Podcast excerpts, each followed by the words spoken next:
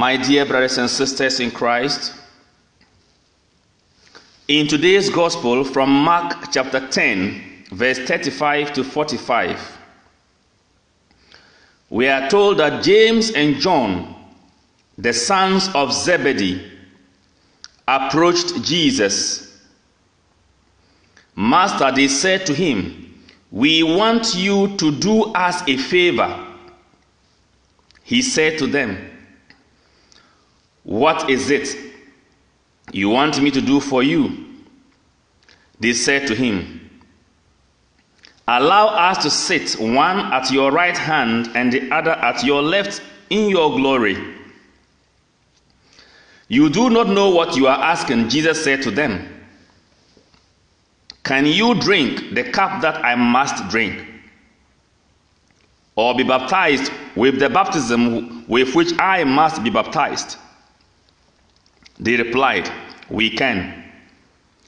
Jesus said to them, The cup that I must drink, you shall drink. And with the baptism with which I must be baptized, you shall be baptized. But as for seats at my right hand or my left, these are not mine to grant. They belong to those to whom they have been allotted. When the other ten heard this, they began to feel indignant with James and John. So Jesus called them to him and said to them,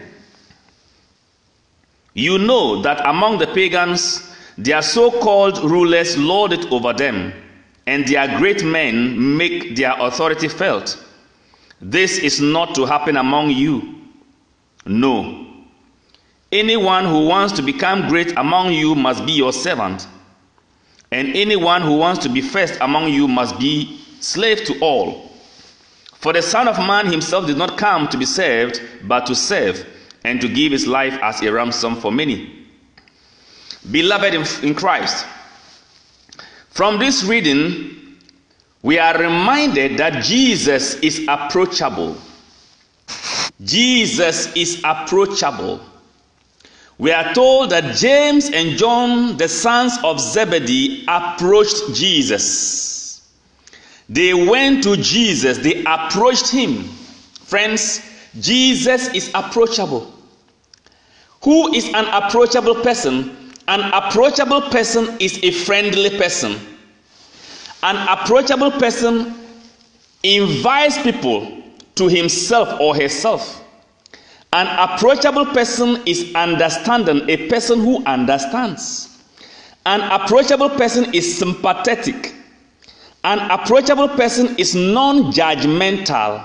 Friends, and we see this, these qualities even in the second reading of today.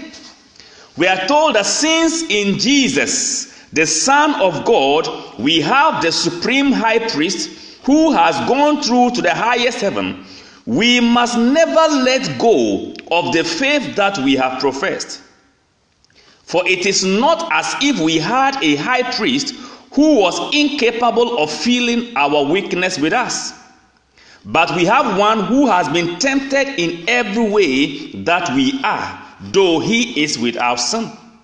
Let us be confident then in approaching the throne of grace, that we shall have mercy from him and find grace when we are in need of help. So you see, let us have confidence in approaching the throne of grace. It means Jesus and his throne are approachable. In the gospel, we are told James and John approached Jesus. If Jesus was not approachable, they will not be able to get to him. Jesus is approachable. The second reading confirms by saying that we should be confident in approaching the throne of grace. Dear friends, Jesus is more than ready and willing and welcoming.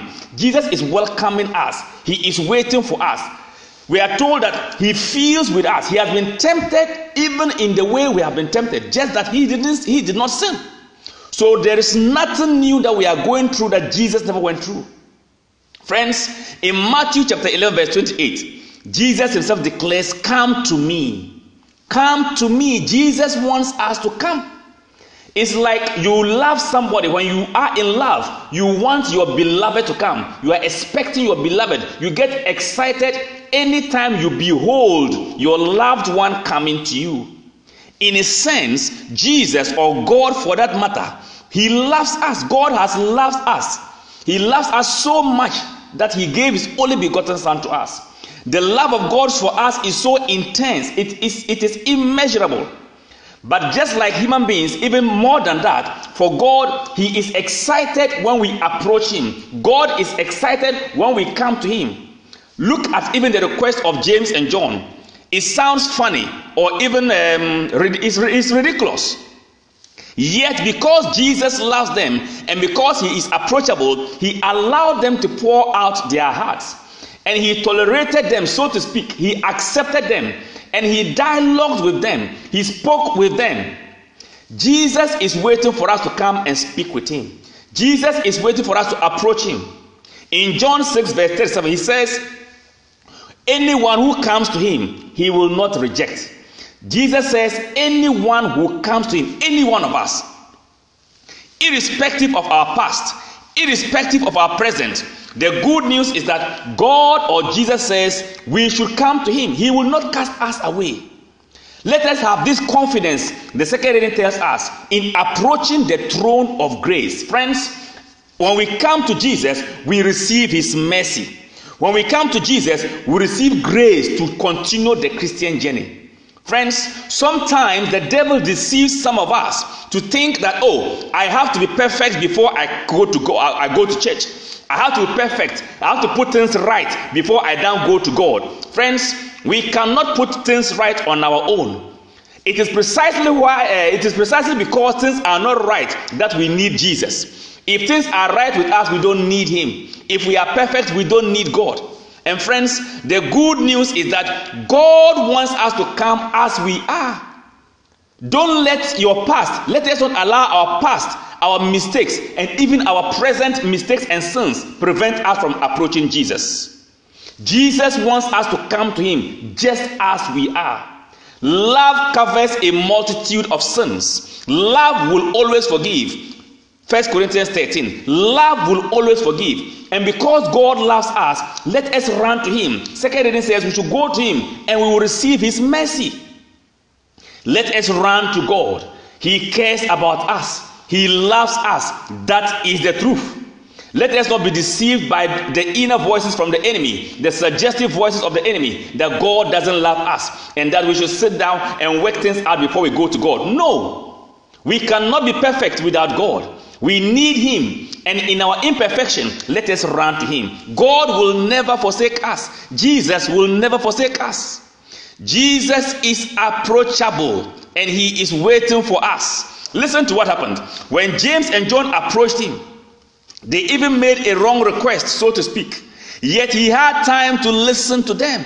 Don't bother so much about what you will say or that or that. No, you make time and sit before Him. Make time and go. Jesus is waiting for us.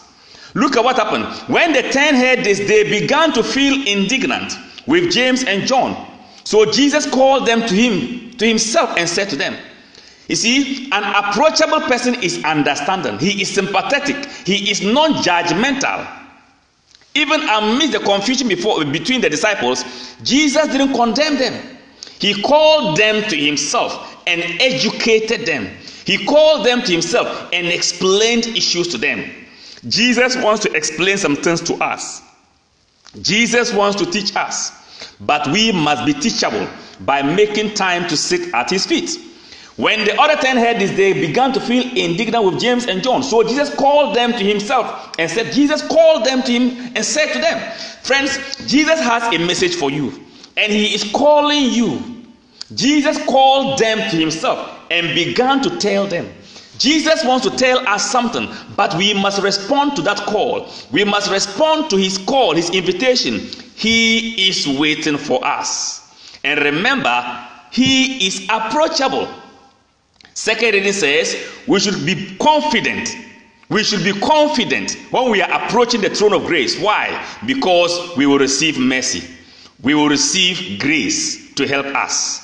And take note, it says we should never let go of the faith that we have professed. You know, there's a part of the Mass after the homily on Sundays and solemnities, we say, Let us profess our faith. Friends, that declaration and that confession we make, that profession of faith, I think we have to get another day and talk about it. But, friends, that act is a serious matter, it's a serious business. Take note. We begin, we begin by saying, I believe in God the Father Almighty. And we keep declaring our belief in Jesus Christ. Friends, it is a constant renewal of our faith in Jesus Christ. It, it is a constant renewal of what it means to be born again. We declare, we receive Jesus over and over again. No, Jesus says, whoever declares, whoever believes in his heart and speaks out that Jesus is Lord shall be saved. So every Sunday and every solemnity, what happens during the profession of faith is that we reaffirm and rededicate and recommit our lives to Jesus and renew our salvation, so to speak. So to speak. So every Sunday, if we have drifted away and we come and we profess our faith, we reclaim our salvation, so to speak. We reaffirm our, our, our, salvation. We rededicate our lives to Jesus. So it's a very important aspect of the celebration of the Eucharist, the profession of our faith. We declare our faith and our trust that Jesus is our Savior. And in doing so, we are renewing day in and out we are renewing our commitment to Jesus and we are renewing to Him that He is our Lord and personal Savior. So, friends, that profession of faith during Mass is very, very important. Let us always be conscious of what we say and say it with all our heart. We must never let go of the faith that we have professed. We are told in today's second reading that never let go of the faith that we have professed.